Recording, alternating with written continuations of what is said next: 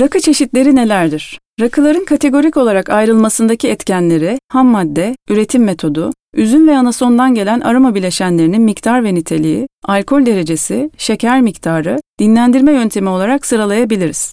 Dolayısıyla rakı çeşitleri de bu etken maddelerin farklılıklarıyla oluşabilir. Örneğin sadece su alkolünden üretilen rakı ya da anason oranı farklılaşan, dinlendirme metodu ve süresi değişen rakılarda olabilir.